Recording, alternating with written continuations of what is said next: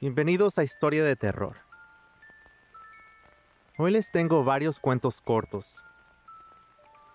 Cosas que quizás puedan suceder. Mi nombre es Edwin. Te voy a contar una historia de terror.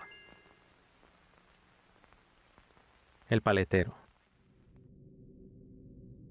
Una vez después de la escuela, en tercer grado, mencioné casualmente que quería ser paletero. La mayoría de mis amigos se rieron de mí. Me sentía avergonzado, pero pensé que su trabajo era el mejor.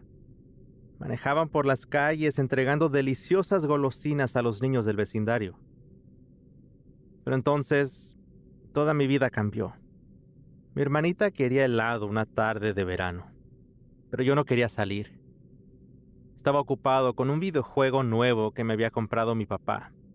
Creo que no quería ir porque aún no sabía cómo ponerlo en pausa.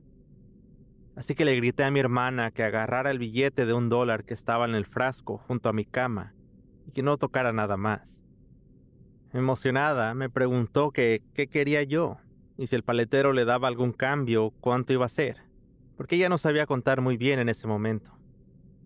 Le dije que el total serían 50 centavos y que me devolviera el cambio, que serían dos coras. Con una gran sonrisa, ella salió corriendo.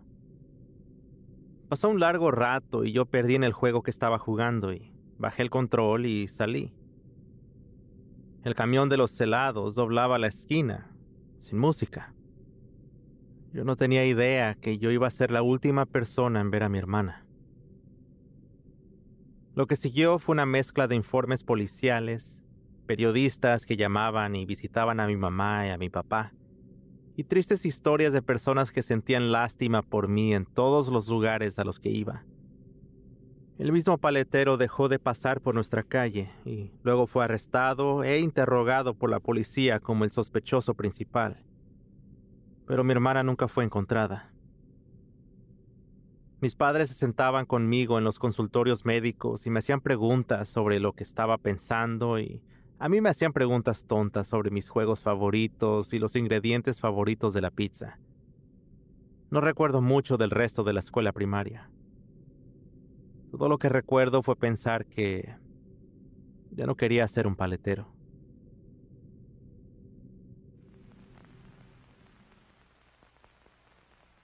Asegura que los muertos estén muertos. Recibimos un aviso hace unos años sobre la posibilidad de reubicar el cementerio donde estaban enterradas mi bisabuela y mi tía. Recuerdo haber pensado que era realmente extraño y casi pensé que sería ilegal hacerlo, pero no. De hecho, los cementerios pueden ser reubicados como cualquier otro negocio, solo que están obligados a dar un aviso por adelantado al respecto y ocuparse de un montón de asuntos legales. Bueno, Comenzamos a recibir más avisos sobre esto a medida que los meses se acercaban a la fecha de transferencia, hasta que llegaron los avisos finales. Estábamos programados para presenciar el traslado y el entierro, y decidimos hacer otra ceremonia para mi tía y mi bisabuela. No iba a ir mucha gente, íbamos a ser yo, mi madre y algunos otros parientes lejanos que fueron llamados sobre la ceremonia. Ellos querían estar presentes para honrarlas una vez más. La tumba de mi tía fue excavada con máquinas pesadas que levantaron su ataúd y lo colocaron en un camión, literalmente una camioneta con un camper. La tumba de mi bisabuela era un poco diferente. Ella estaba en una parte muy antigua del cementerio y la tierra era más como puras piedras. Este fue desenterrado con taladros y hombres con palas. Cuando finalmente sacaron el ataúd, se suponía que debían colocarlo dentro de un tipo de caja de cemento más grande, para protegerlo durante el transporte. Cuando la levantaron, ya que era tan vieja, la tapa se cayó y el resto de la caja cayó hacia abajo, revelando el cadáver seco de mi bisabuela. Yo no estaba sorprendido, la verdad, ya parecía que la cosa se iba a romper de todos modos. Lo que me molestó fue lo que descubrimos a continuación. Su vestido estaba al revés. No, ella estaba boca abajo, sus brazos debajo de su cuerpo, sus manos agarrándose la cara, profundas marcas de rasguños alrededor del interior del ataúd. Fue entonces cuando todos nos dimos cuenta de lo que había sucedido. Ella había sido enterrada viva. Cuidado con las aplicaciones. Nunca volveré a tomar un Uber en mi vida. Mis amigos me pidieron que nos reuniéramos con ellos en un bar al que solíamos ir cuando estábamos en la universidad. Mi casa está a unos 10 minutos del centro de la ciudad, en las colinas hacia el valle. No tengo carro. No me gusta tomar taxis o Ubers hasta mi casa, ya que el largo tramo del camino hacia la entrada de mi casa está oscuro. Y siempre me pongo paranoica a que algún desconocido sepa dónde vivo. Había tomado el camión más temprano ese día y planeaba pasar el rato en la casa de mi tía hasta las nueve, trabajando en la computadora, sí, un sábado en la noche, antes de reunirme con mis amigos. Pensé que uno de ellos sería capaz de llevarme a la casa. Después de una noche divertida, bailando y tomando, mis amigos comenzaron a irse a su casa. Yo no conocía bien al conductor designado, así que no quería pedirle que me llevara a mi casa. Pensé que simplemente aguantaría y me tomaría un Uber. Casi todos se habían ido, solo estábamos yo y mi otra amiga esperando afuera. Yo miré la aplicación y vi que el conductor estaba cerca. Y fue cuando un hombre mayor en un automóvil bajó la ventanilla y me dijo, ¿Uber? eso fue todo. Entonces ya me voy, pensé. Subí al asiento trasero y me despedí de mi amiga. Fue entonces cuando recibí la alerta de la aplicación Uber, avisándome que el conductor me estaba esperando. Yo miré hacia el hombre enfrente de mí y sonrió. Le pedí que se detuviera y me dejara salir, pero se rió y me dijo que me callara. más que usó lenguaje menos agradable. Llena de pánico, traté de abrir la puerta, pero el seguro para niños estaba activado. Mi teléfono comenzó a sonar era mi amiga, pero no pude responder en ese momento. El hombre me pedía que me calmara y parecía estar sacando algo, tal vez un arma, de su guantera. Yo no iba a estar dispuesta a esperar para averiguarlo. Giró rápidamente a la izquierda y me golpeé el hombro contra la puerta del carro. Si volviera a girar a la izquierda después de esto, me llevaría a los callejones y al bosque. Y yo pensaba que ahí me mataría. Desabroché mi asiento y me deslicé hacia el centro. Me eché hacia atrás y pateé la ventana. Tomó tres o cuatro patadas fuertes para finalmente quebrarse. El hombre se desviaba y seguía diciendo está bien, está bien y que me iba a dejar salir. Pero no le creí a ese monstruo. Extendí la mano para abrir la puerta desde afuera, cortándome parte del antebrazo con el vidrio. Y ahí fue cuando vi a un carro que encendía sus luces detrás de mí. Finalmente logré abrir la puerta. El hombre detuvo el auto con una sacudida repentina y prácticamente salté cuando él comenzó a despegar nuevamente. Escuché el chirrido de una llanta cuando hizo un giro brusco a la derecha en la siguiente esquina. El carro que iba detrás de nosotros se detuvo. Me estaba volviendo loca. Yo ya sabía que estos tipos planean estas cosas. Trabajan en equipo. Entonces escuché una voz conocida en la distancia. Era mi amiga. Estaba gritando mi nombre en pánico. Corrió hacia mí y me dio un abrazo. Yo manché sin querer su vestido blanco que tanto le gustaba.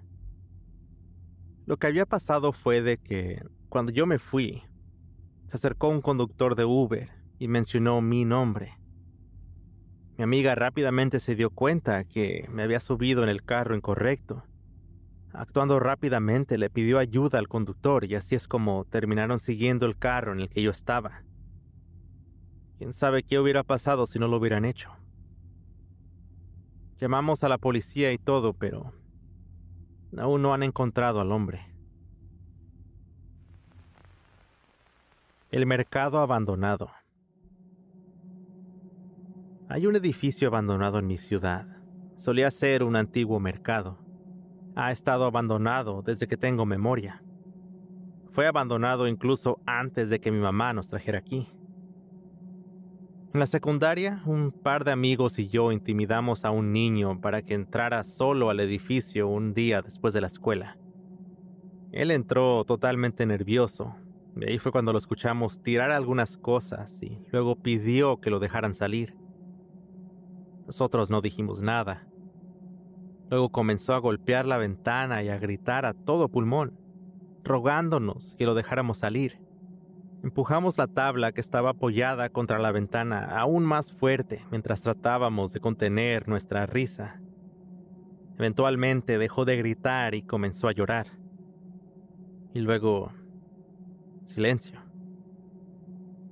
Soltamos la tabla y miramos adentro, cuando vi a una sombra a través de los pasillos de la vieja tienda, moviéndose rápidamente hacia la pared de ese edificio. Miramos hacia abajo y vimos al pobre niño desmayado en el suelo. De los tres yo era el más normal. No sé qué estaba haciendo con ellos dos. Para sacarlo, uno de nosotros tendría que entrar y levantarlo hacia la ventana. Recuerdo haber tenido miedo de que el niño pudiera haber muerto, de que lo hubiéramos matado de miedo. Dudé cuando puse mi pierna izquierda en la ventana y luego otra vez cuando puse la derecha. Salté hacia adentro. Lo agarré por debajo de los brazos e hice lo mejor que pude para levantarlo, pero yo pesaba alrededor de 100 libras en ese momento y realmente luché. Vamos, solo arrástralo, alguien viene, date prisa, escuché decir a uno de mis amigos. Estoy intentando, respondí bruscamente. De repente, el niño movió las piernas y me miró somnoliento. Luego volvió a gritar. Le dije que se callara y que ayudara a levantarse. Se giró hacia la ventana mientras la luz del sol de la tarde resaltaba el sudor del cuello y la baba que salía de su boca. Levantó los codos y luego rodó. Mis amigos me gritaron una vez más que me diera prisa, que se había detenido un carro y alguien nos estaba mirando. Rodé hasta la ventana cuando escuché una risa proveniente del interior de la vieja tienda. Yo estaba demasiado asustado para mirar hacia atrás. Esperaba que la cosa me agarrara por los tobillos y me jalara hacia adentro mientras intentaba salir. Aterricé sobre un montón de las cajas de madera que habíamos usado para llevar al niño ahí. Traté de levantarme, pero volví a caer sobre mis manos. Se ensuciaron con el viejo asfalto negro, luego pequeñas piedras me picaban la piel de las manos. Oye, alguien gritó. Era un hombre que salía de su carro, estacionado en el callejón justo al lado de nosotros. No me había dado cuenta, pero mis dos amigos ya se habían ido, y el niño y yo terminamos corriendo por el viejo estacionamiento y debajo de la cerca de alambre del costado de la propiedad. Todos nos metimos en problemas y nos vimos obligados a disculparnos con el niño, pero nunca la volvimos a ver en la escuela y nunca tuvimos la oportunidad de hacerlo. Realmente sentí pena por lo que había hecho. Los rumores en la escuela decían que se había vuelto loco y tenía que ser hospitalizado. Algunos incluso dijeron que había muerto. No impidió que los niños comenzaran nuevas historias sobre el mercado viejo. Esa tienda sigue abandonada. Siempre miro hacia esa dirección cuando paso a recoger a mis hijos de la escuela. Hay algo ahí que me hace sentir incómodo hasta el día de hoy. La siguiente historia se llama La leyenda del pescador y continúa después de esto. Hay una vieja leyenda aquí en mi ciudad.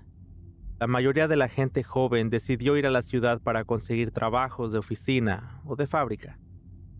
Las temporadas de pesca ya no son lo que solían ser soy una de esas viejitas testarudas que, como algunos de mis amigos moribundos, preferían quedarse aquí en casa antes que irse a un lugar donde la gente siempre está pitando. Pero bueno, la historia cuenta que el olor a pescado podrido sigue a ciertos lugares o personas. Y si te atrapa, es una señal segura de que vas a morir. Se supone que pasa un pescador con su red de pesca y te enreda en ella y luego te mata. La historia trata de un viejo pescador que salió a la bahía allá por los años 60 y nunca volvió. Bueno, no volvió con su vida. Su cuerpo apareció a muchos kilómetros al norte de aquí y fue encontrado enredado en su red de pesca. Una historia realmente triste. Algunos dicen que lo mataron a propósito. Él mismo se había involucrado con gente mala. Sin embargo, nadie lo sabe con certeza. Una de mis vecinas, Berta, de la calle al lado mía, fue encontrada muerta con el cuello quebrado después de caerse por las escaleras. Ella se había enredado los pies en un cable de teléfono. Yo le dije que no comprara esos teléfonos con los cables tan largos, pero le gustaba caminar mientras hablaba por teléfono. Bueno, no hablar porque ella cuando según hablaba por teléfono en realidad gritaba pero igual ese cable de teléfono la seguía a donde quiera que fuera. Es cierto que su casa empezó a oler a pescado podrido unos días antes y corrieron rumores en mi pequeña comunidad de que el pescador había regresado. No más de una semana después, otro de mis vecinos murió durante la noche después de otro extraño accidente. Estaba a punto de bañarse cuando se enredó en las cortinas de la ducha y se golpeó la cabeza con la bañera. Lo encontraron de cabeza en el agua, con las piernas sobresaliendo y todo. Pero me temo que el pescador me persigue ahora. Y todo tiene sentido. No creo que estas muertes sean accidentes. El pescador te enreda y luego te mata. Y él ha estado tratando de matarme. El otro día alguien movió mi ovillo de lana mientras dormía. Luego, mi vieja manguera de agua, que ya no funciona, se estiró en la puerta de mi casa cuando salí. Le está tratando de enredarme. Y sé que sigo yo. Anoche lo escuché. Su voz se enreda junto al sonido del océano. Y la peste, ese olor a pescado podrido, llena el aire y todavía no se va. Pero yo no tengo miedo. Simplemente me quedaré aquí, esperando. Las leyendas siempre tienen algo de verdad, ¿o no?